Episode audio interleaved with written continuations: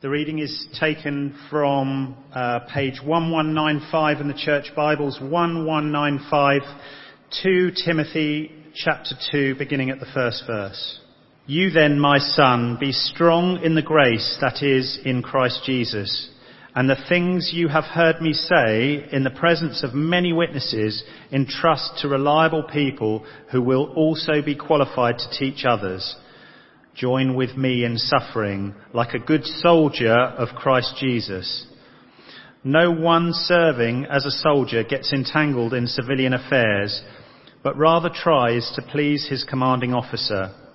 Similarly, anyone who competes as an athlete does not receive the victor's crown except by competing according to the rules. The hard-working farmer should be the first to receive a share of the crops. Reflect on what I am saying, for the Lord will give you insight into all of this. Remember Jesus Christ, raised from the dead, descended from David. This is my gospel, for which I am suffering, even to the point of being chained like a criminal. But God's world, God's word is not chained. Therefore, I endure everything for the sake of the elect that they too may obtain the salvation that is in Christ Jesus with eternal glory. Here is a trustworthy saying. If we died with him, we will also live with him. If we endure, we will also reign with him. If we disown him, he will also disown us. If we are faithless, he remains faithful for he cannot disown himself. Great evening, everyone. Let me just make this me height. There we go. Lovely to be with you. My name is Rich. I'm the Youth and Families Minister down the road at Holy Cross Church. I'm not normally able to be here because we've got youth group, but um, given it's holidays, I've got a free evening. Great to be with you. Let's um, open up that passage if you've closed it again, 1195, and we're going to think about what God is teaching us. Let's pray as we do that together.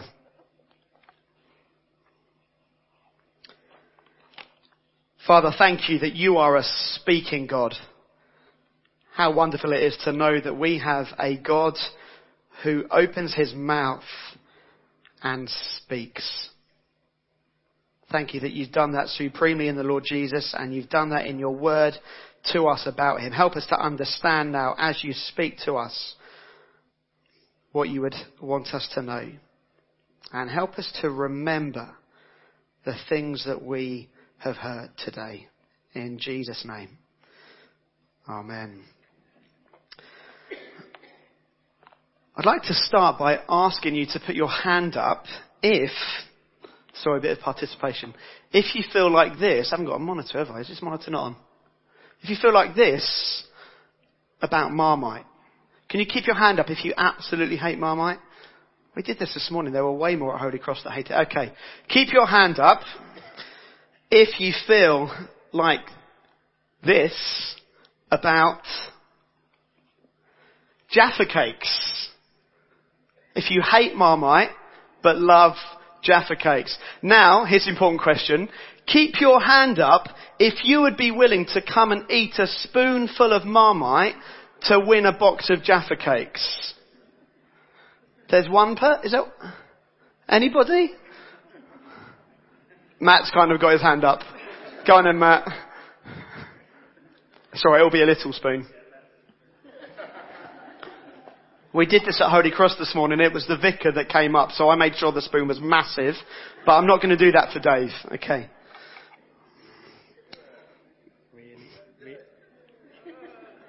That's quite a lot. It, it, was a full spoon this morning, so this is little. Yeah. Okay, ready? Oh, by the way, I should say there's a glass of water there if you need to. Okay.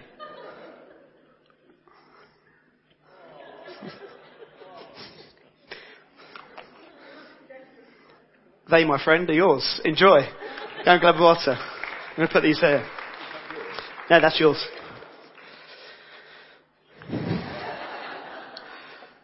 Sometimes you have to put up with the nastiness before the good things can come. Sometimes you have to go through marmite moments before things get better. And the Christian life is full of marmite moments. And of course the suffering that we might face is way worse than any marmite. But the Christian life is also full of hope. Hope of a glorious, amazing future in heaven. And of course that is way better than a box of Jaffa cakes. Now that's not to say that while we wait for heaven, all that there is for us right now is the Marmite moments. The Christian life is one where we enjoy a relationship with the God who made us. It is the best life. But it's also a hard life until we get to heaven. And Paul here in chapter 2 of 2 Timothy is wanting Timothy to be realistic. He says the general pattern of Christian life is suffering first and glory later. It's full of marmite moments first and then eventually it's Jaffa Cake paradise. And Paul wants Timothy to know that is especially true in gospel ministry. Look at how he starts in verse 1 of chapter 2. He says, You then, my son. Or, as for you, Timothy.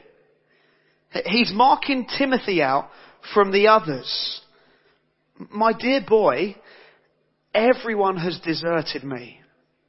You know, I haven't been ashamed of the gospel and I'm in prison for that. I'm suffering. Everybody else has walked away. Apart from our mate Onesie. He was faithful to the end. But my dear son Timothy, what about you? I remember your mum and your granny and they loved Jesus. They were faithful people and now you believe the same thing. The church recognized your gifts your gifts, particularly in ministry, when we laid our hands on you. And we know that God himself has equipped you for this work. So Timothy, will you do it? You will get on, won't you, with being a faithful, unashamed gospel minister. But Timothy, my son, please be realistic. Understand what this means for you. There will be marmite moments. It will be a life of suffering now and then glory. And so Timothy, it's going to mean three things.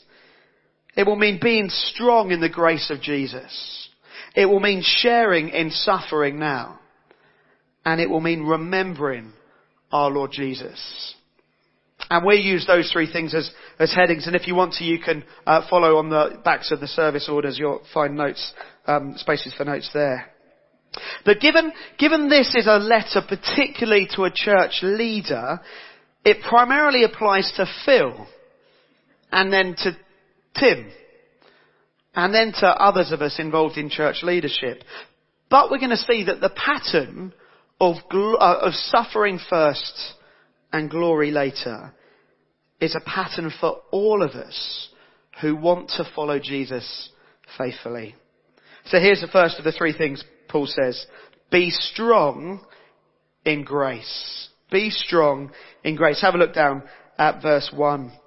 You then, my son, be strong in the grace that is in Christ Jesus.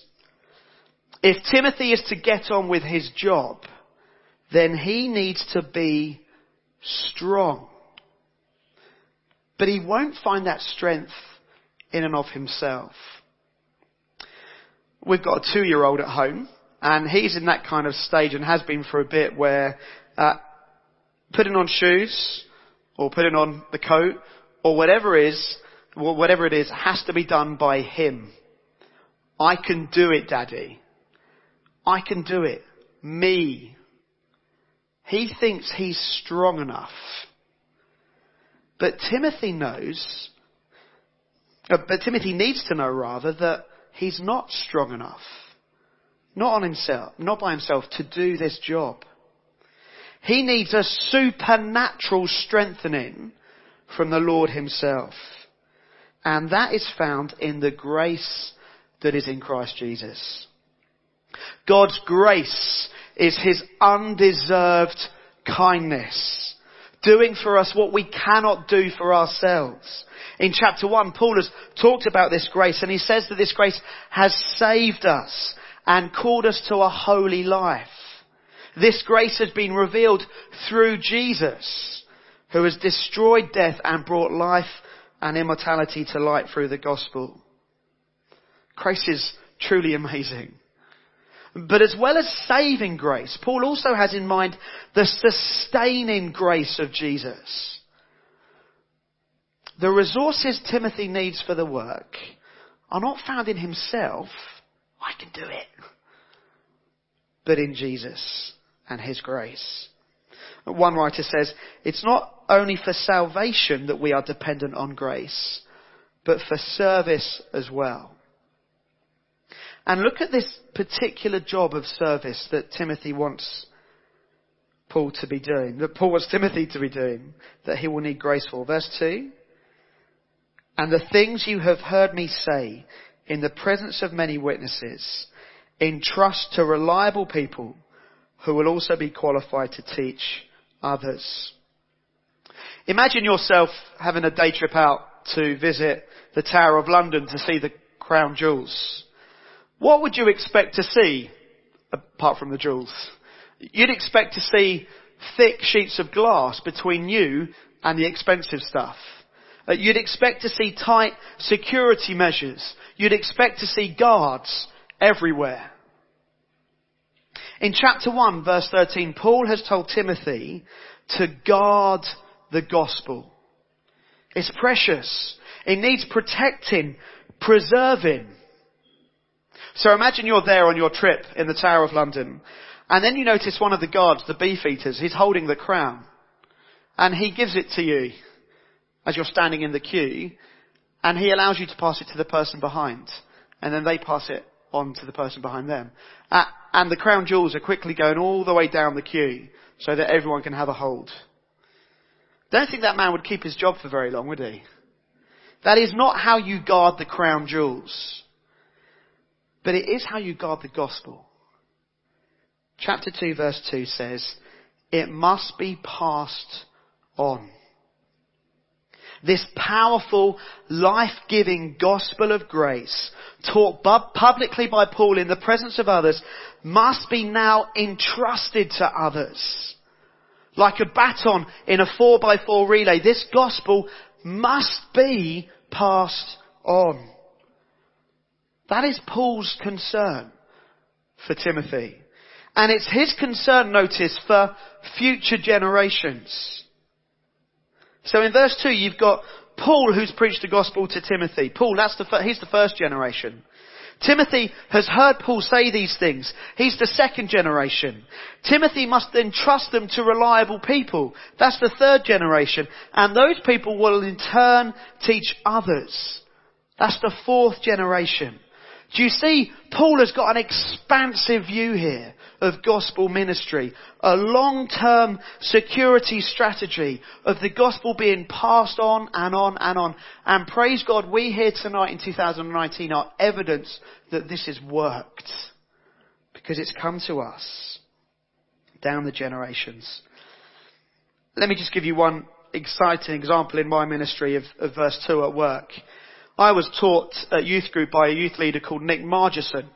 He's the first generation. He taught me uh, when I was in his youth group. I was the second generation.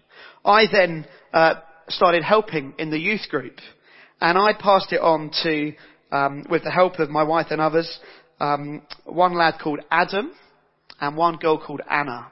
That's the third generation. Now Adam is leading a church in Reigate. And Anna is doing youth and children's ministry. And they are both passing the gospel on to others. Fourth generation. Isn't that exciting? Verse 2 at work. Teaching, training, equipping others for the sake of the gospel in future generations. Man, that's a big job. Isn't it? Timothy, don't just think about your salvation. Don't just think about the salvation of those in your church right now. Think about the salvation of those in four generations' time. Think about the potential for Marmite moments there were for Timothy. Paul, his mentor, is in a Roman cell, and he's probably thinking he could be next. There were false teachers in Ephesus, taking people away from the truth.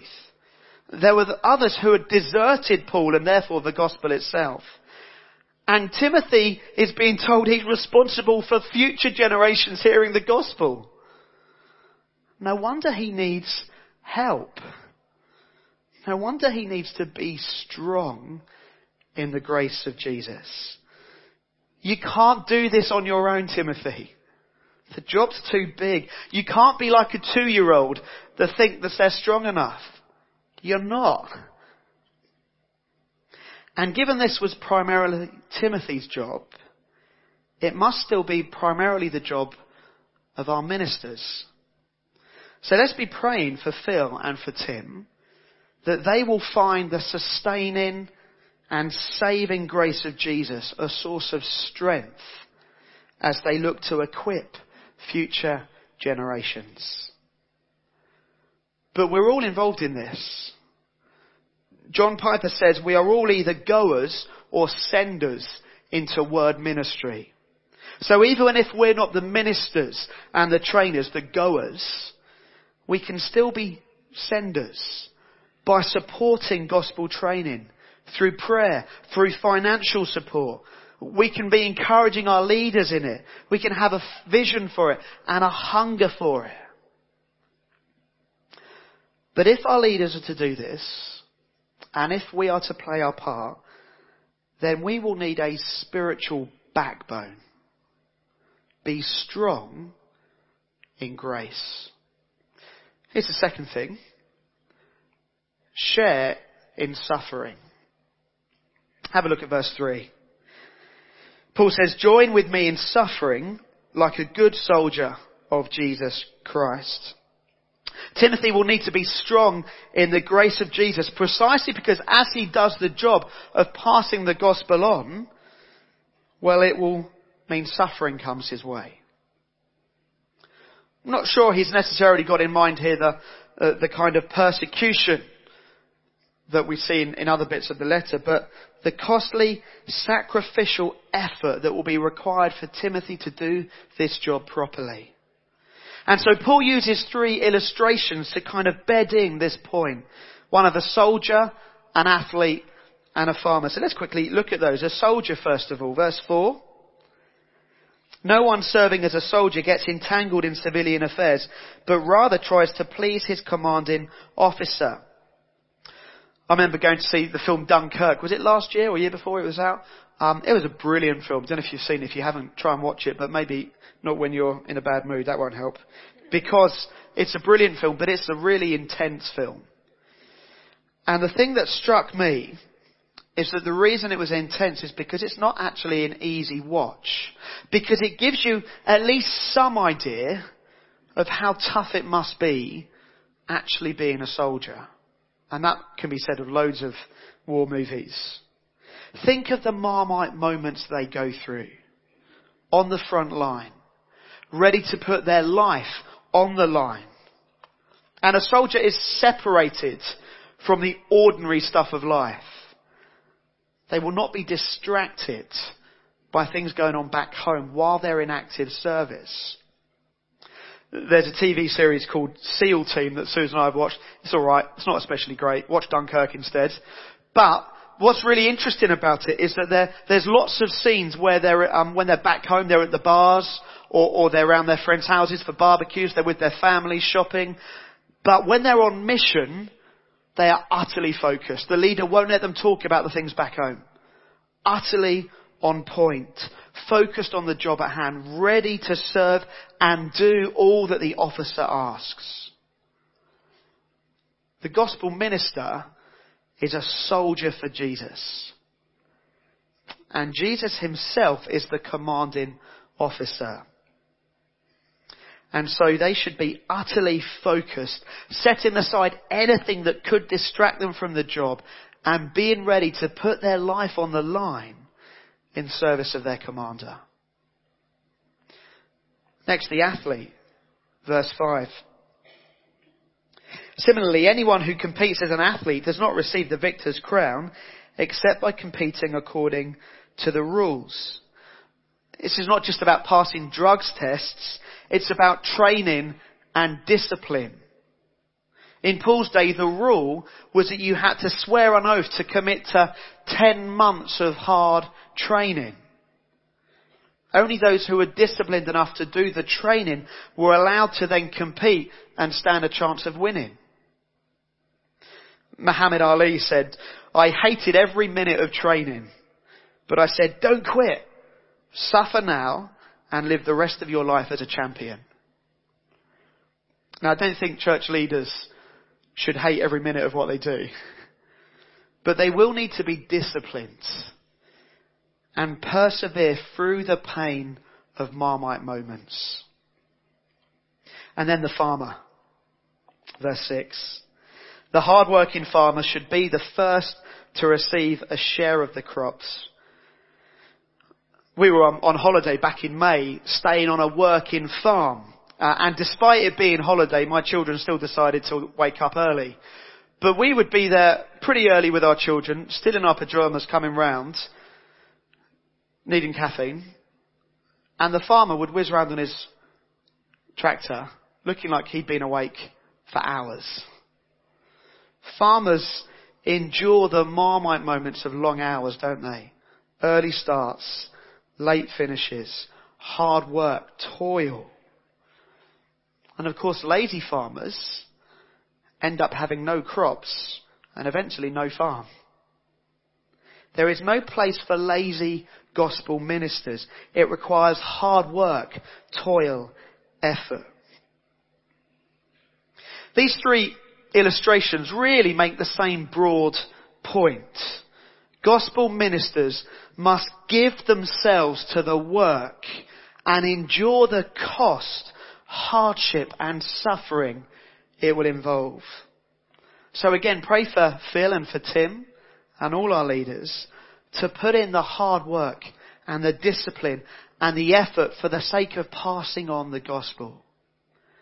Pray that they would be prepared to suffer the marmite moments for the sake of passing on the gospel. But we all need to be realistic that any kind of gospel work will be met with marmite moments. Are you hoping to invite friends to the Alpha course in September? That's brilliant. And some will wonderfully say yes. But be realistic, others will give you the cold shoulder. Are you looking to start some new ministry at work or here at church? That is brilliant. But be realistic, it will be hard. Some things will go well, but there will be disappointments and challenges. Are you hoping to meet with someone to read the Bible one to one with them? That is great news. But be realistic. It's going to be hard. You're going to have great times, but it will require costly investment. Are you trying to tell people about Jesus in your contexts? I praise God for you. But be realistic. It will be hard. You might have some good chats, but you also might be made to feel weird. I think that's why Paul writes verse 7, reflect on what I'm saying, for the Lord will give you insight into all this. Reflect on how tough ministry is. Ask God to help you to see what you might especially need to endure. Reflect on the grace of Jesus and how that's going to strengthen you in that particular context. But as we do that, it's really important we maintain a future perspective.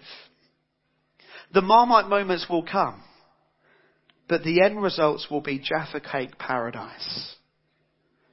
You see, all three of these illustrations also have a future focus.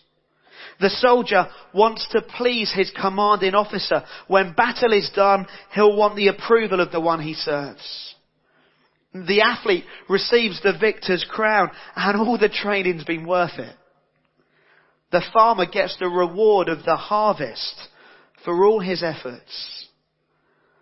Paul wants Timothy to be sure there is a glorious future to come. But first, there's suffering. Right now, it's battle stations. But the bumper harvest, the victory crown, the well done, good and faithful servant is coming. And what Paul says next, emphasizing all of that, and here's the third and final point. Remember Jesus. Remember Jesus. Each term I try to get away to do some planning for the, for the coming term. And I go to my brother's house in, in Eastbourne. And somewhat embarrassingly, embarrassingly, there's been a number of times when he's called up to me, do you want a cup of tea? And I've responded in the way that I normally do when my wife asks that question. Yes, please, darling. It's an instinctive response which he thinks is hilarious. In the moment, I forget who he is. And Paul seems to think that can be true of gospel ministers with Jesus. Verse 8, remember Jesus Christ. Isn't that a bit weird? How, how could a gospel minister remember their, uh, forget rather, their Lord and Saviour and King? And yet when the Marmite moments come, we are prone to forget. And we lose our focus and our perspective as we focus on the pain instead of on our Jesus. And so Paul says, remember Jesus. Focus on Him. Don't let Him out of your sight. And remember the real Jesus. Verse 8, remember the real Jesus Christ raised from the dead, descended from David.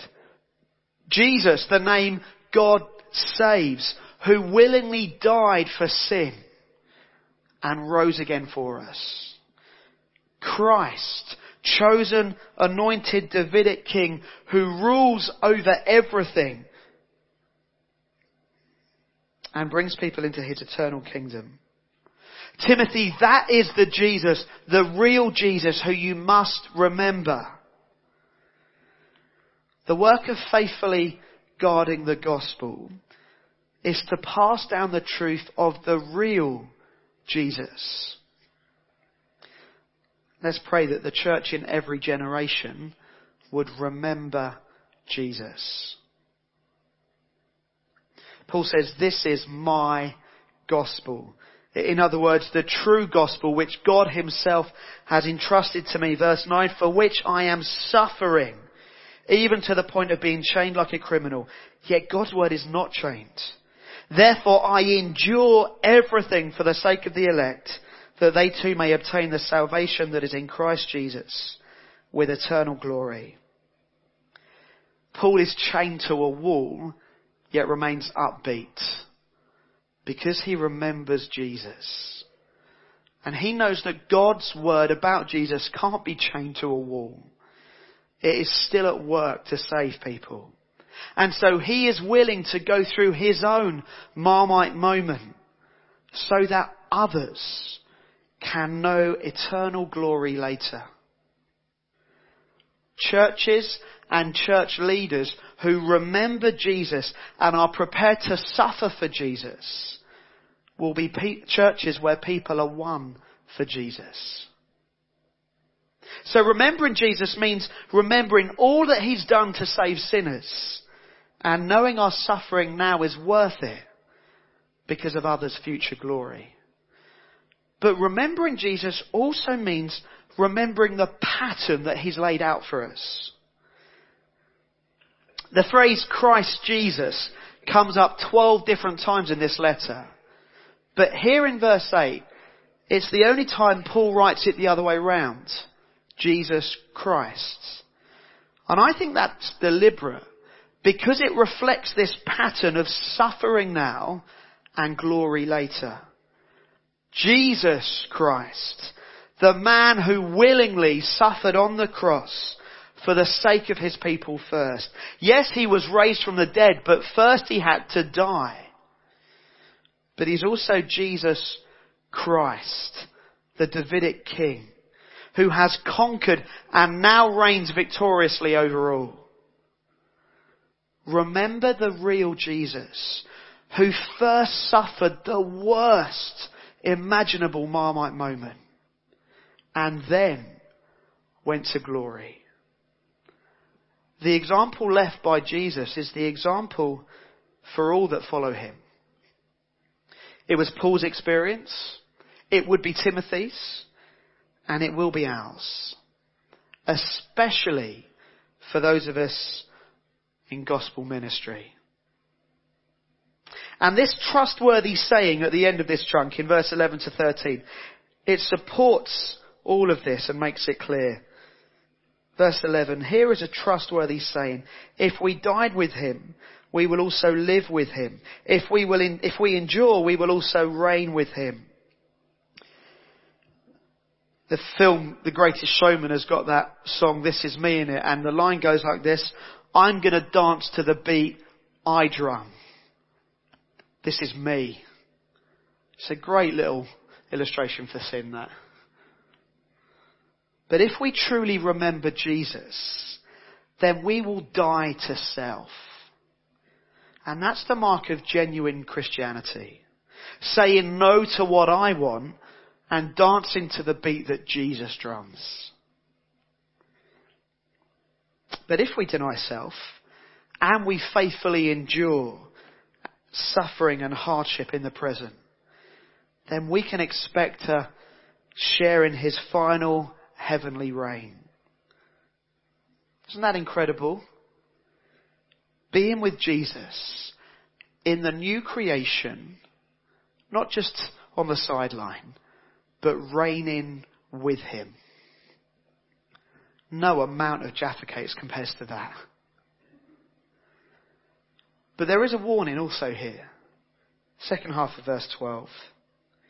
If we disown him, he will also disown us. If we refuse to die to ourselves and we refuse to suffer for the gospel, if we refuse to remember Jesus and instead disown him, well, we need to know he will also disown us. When he comes back to judge the world, he will say, I never knew you. Verse 13, if we are faithless, he remains faithful, for he cannot disown himself. Jesus cannot go back on his promise to judge those who disown him. So all those that remain persistently faithless, Jesus will bring judgment on them because he is faithful to his words. And of course, if he's faithful to his word, he will also stick to his promise of getting all those who are faithful to him to glory. But we must heed the, verse, uh, the verses here. We must heed them. Well, as we wrap up, um, this is a bit of a gear shift, but CBeebies is off and on in my house. And one of the programs that is normally on is, oh, there we go, missed that slide out, is Topsy and Tim. And at the end of each episode of Topsy and Tim, they have a memory game. And at the end of that episode, they ask the same question. This is the question they ask. Are you good at remembering? I wonder about you. Are you good at remembering Jesus Christ?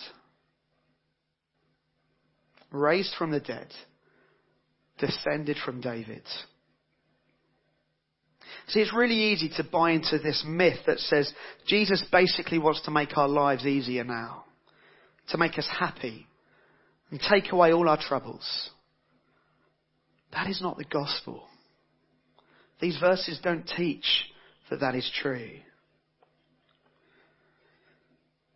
We've got to be realistic and understand the pattern of life for us is suffering first and glory later. Especially as we go about the work of gospel ministry. It's especially true of our leaders, but it's true for all of us. if this was the life our Lord lived, then it's the pattern that we will follow too. And we must heed the warning if we're not prepared to put Jesus first and suffer for him. And yet, if we are good at remembering Jesus, when we remember Jesus and all that he did for us and all that he has in store for us, then we will be strong and we will be prepared to sharing sufferings. We will go through the Marmite moments knowing that Jaffa Cake paradise is coming. Let's pray together.